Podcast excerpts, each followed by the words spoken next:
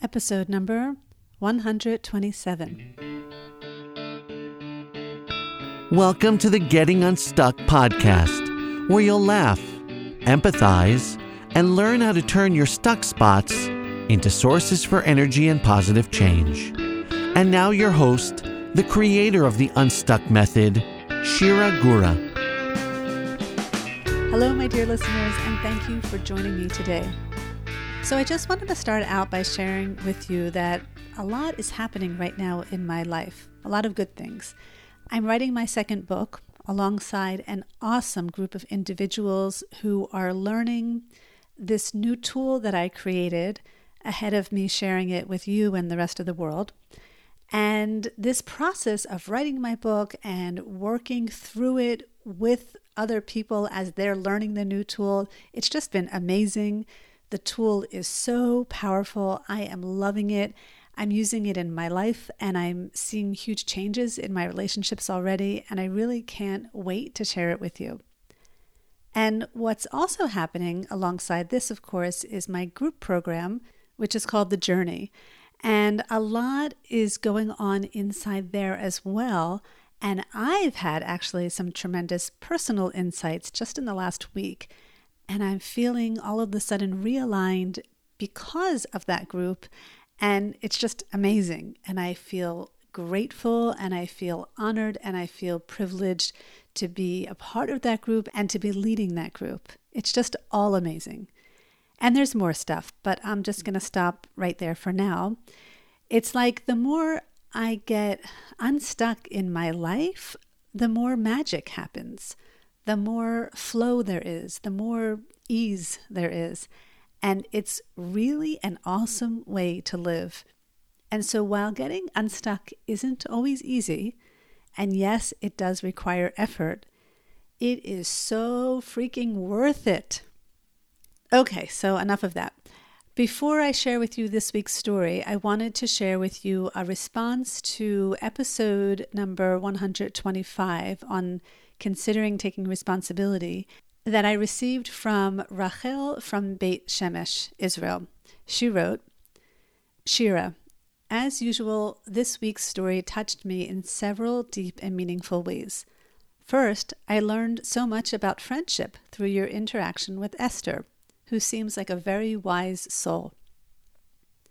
What better way is there to help a friend who is processing something difficult than to offer a consideration?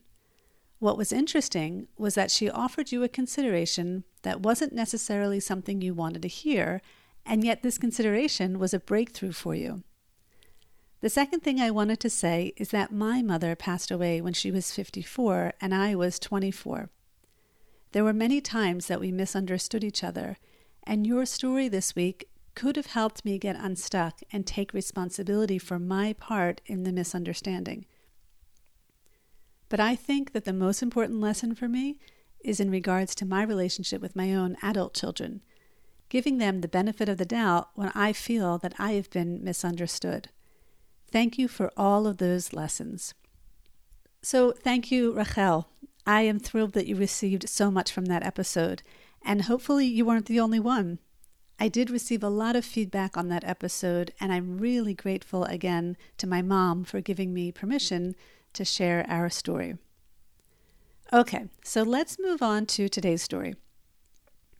So, a couple of weeks ago, a friend of mine was visiting Israel, and we arranged to meet for lunch in Tel Aviv. So, for those of you who don't know, I live in northern Israel, in the middle of nowhere, on a tiny kibbutz, which, if you don't know what a kibbutz is, it's like an intentional community. And my friend wasn't planning to travel north, so I agreed to meet up with him there in Tel Aviv. In fact, this friend was the organizer of the retreat that I attended this past summer, and I spoke about in a few of the recent past podcast episodes. And this meetup wasn't just for the two of us, it was actually for about five of us from the retreat because there was some business conference going on in Israel, and these people came to Israel for the conference. And so we decided to all meet up together because it was an opportunity for us to do so. Anyway, so I'm not a big fan of driving, and certainly I'm not a big fan of driving in big cities, which Tel Aviv is. Tel Aviv is like a mini New York, and I wouldn't drive in New York either if I had my choice. So, lucky for me, public transportation in Israel is amazing, and there's a train that will get me to Tel Aviv in about an hour. It's really perfect because I can use that time that I would otherwise use, you know, for driving on anything like listening to a podcast or writing or reading or even taking a nap. So, up until about two years ago, the nearest train station to us was about 40 minutes away in a town called Binyamina. And that's the station that I would always use. But a couple of years ago, there were extensions made on the national railway system, one of which was close to us in the north. And so now the closest station to us is about 15 minutes away, which is incredible. The only problem is because it's an extension of a main route, the trains don't come as frequently. But that's okay because as long as you have the schedule, which I do, I have it on my phone, they actually have a train app. You know when the train is going to arrive and you can plan accordingly. And I have to say, the train system in Israel is very efficient and very dependable, and that's one of the reasons I enjoy using it. So the night before our meetup, I check out the train schedule and I see that I would need to get on the 10:03 a.m. train. And like I said, the station is about 15 minutes, maybe it's 20 minutes away from my house. And so I planned to leave my house at 9:20, which is plenty enough time to get there and to park. There's never an issue with parking there because this particular station is like a satellite station and plenty enough time to get my ticket and to get on the train on time. But also, what happened the day before is that I wrote a tune.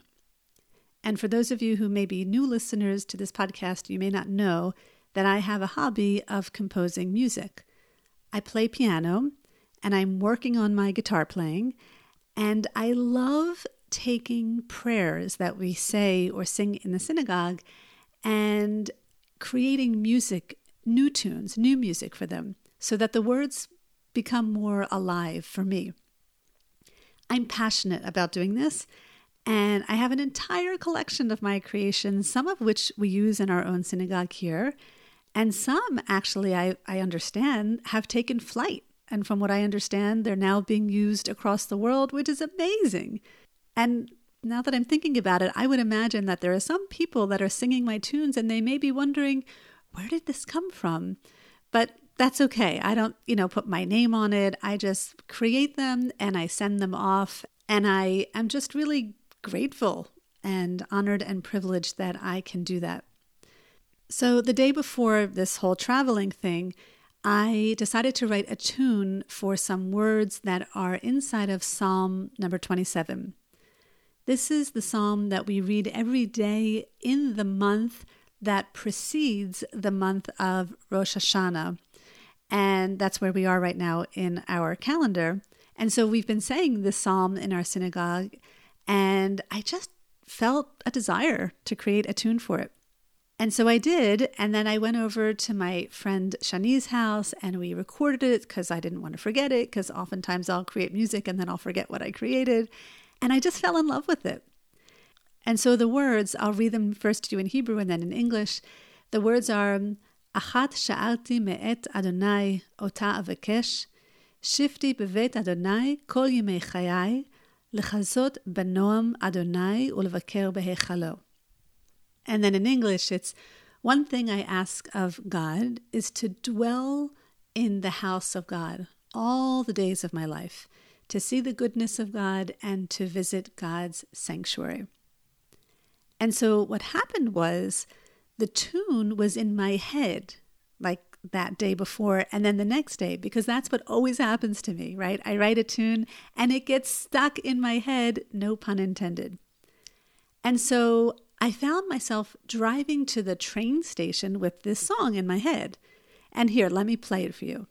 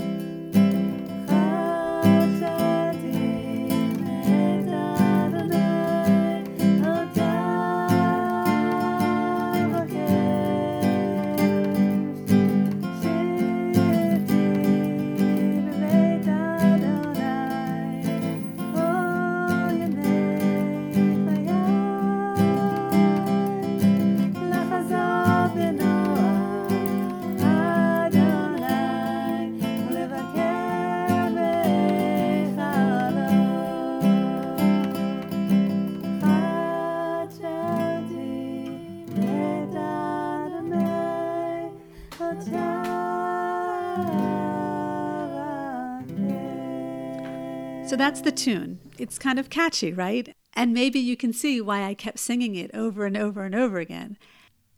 And the next thing I knew, I was almost on Route 6, which is, first of all, it was like, I don't know, 10 or 15 minutes past where I was supposed to get off. But Route 6 is like, if you live in New Jersey, it's like the New Jersey Turnpike or like, you know, Route 95 that goes up and down the east coast of the United States, or whatever your state or your country's main highway is. That's what I was almost on. And I totally missed. I mean, I, I didn't only miss getting off, I missed seeing the sign. I didn't even see it. It was crazy. And I was like, shoot, shoot, shoot, shoot, shoot.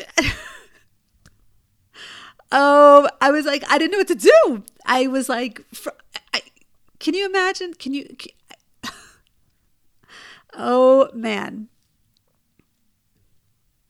I was so upset. I was so mad at myself. I was like, how did you do this? I, I almost had tears in my eyes. I had planned the night before. I knew where I was going. I, I had, like, how did this happen? I had the best of intentions. I was prepared. I was really upset. But instead of ganging up on myself and like being frozen, because I was like frozen, like I didn't know what to do. I, I, I just didn't know what to do because going backwards, I had a feeling I would miss the train if, if I tried to go back to the station that I was that I just missed. So I quickly took myself through the unstuck method. S, I took a stop. Quick breath. T, I was like stuck on frustration, stuck on disappointment, stuck on anger.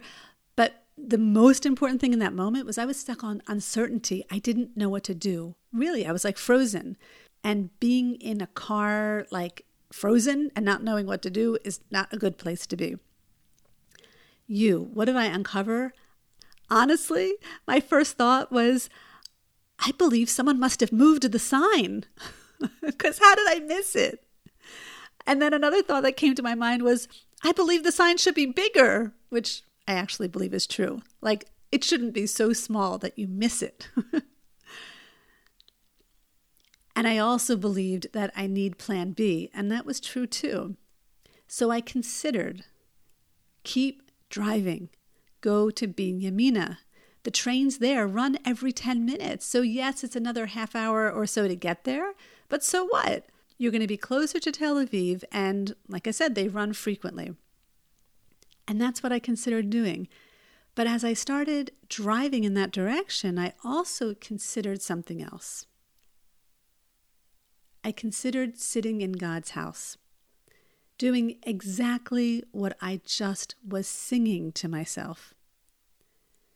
So, you know, literally sitting in God's house means maybe sitting in a house of worship, I guess.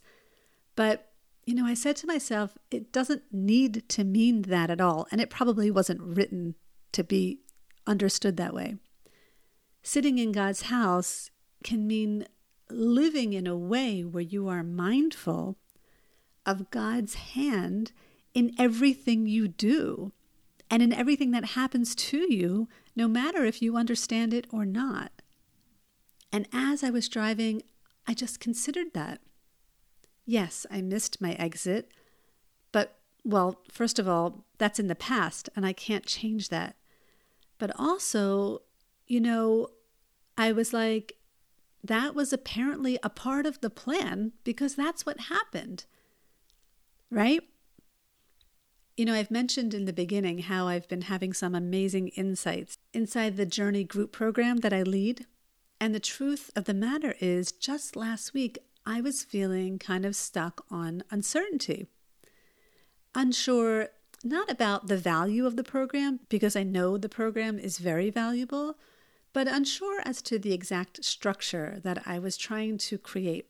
You know, like how often we meet, and the length of our meetings, and what the focus of each meeting is, and if there is a focus each time, and when should we meet because we're an international group?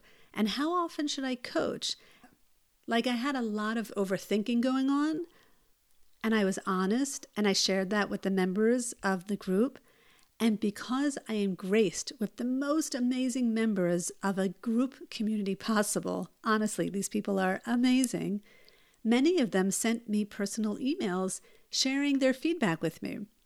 And I'm not going to share that with you here. Maybe one day I'll dedicate an entire episode to the journey, but not now.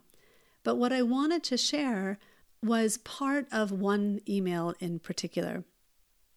And she wrote it, ironically or not, in the form of a music metaphor. She wrote, There's still a lot waiting to be composed. Take it one verse at a time. In the meantime, dance to what has already been created and wait for the rest of the melody to come. God will teach you your next dance steps. Isn't that beautiful? And I think that is one of the powers of being in a group or being coached is that sometimes others can help you see things that you can't see yourself. I mean, I know I do that all of the time when I coach, but it's just so powerful to receive that in return, and I am so grateful for that. And so the end of the story goes like this I got to Binyamina safe and sound. It happened to have been election day, and on election day, everyone in the country is traveling for free to go on hikes and day trips. And so I got packed like a sardine into one of those train cars. And it did come five minutes after I arrived. And I arrived to Tel Aviv, ironically, 30 minutes before I was supposed to arrive had I taken that original train. I just had to laugh when I noticed that. And as I was standing on the train, because there were no seats, I held myself in self kindness for having had gotten stuck on uncertainty in the first place because there was nothing to be uncertain about. I was sitting in God's house the whole time. So, where in your life can you consider sitting in God's house?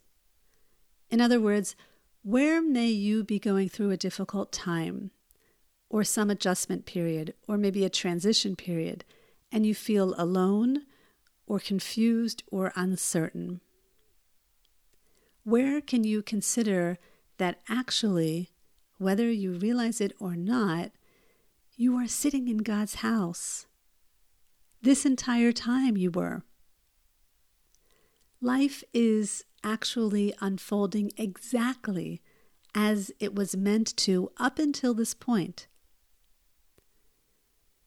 And if you consider that Notice how that makes you feel.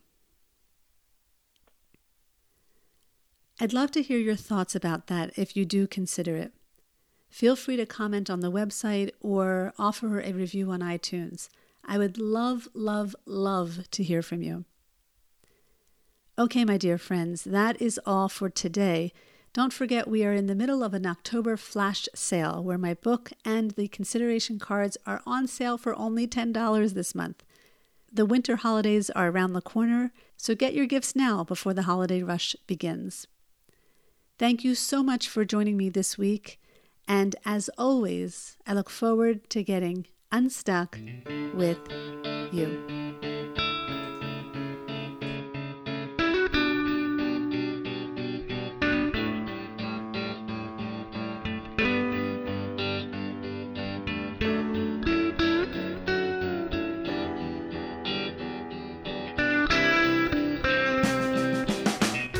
Thank you for tuning in to this episode of the Getting Unstuck podcast.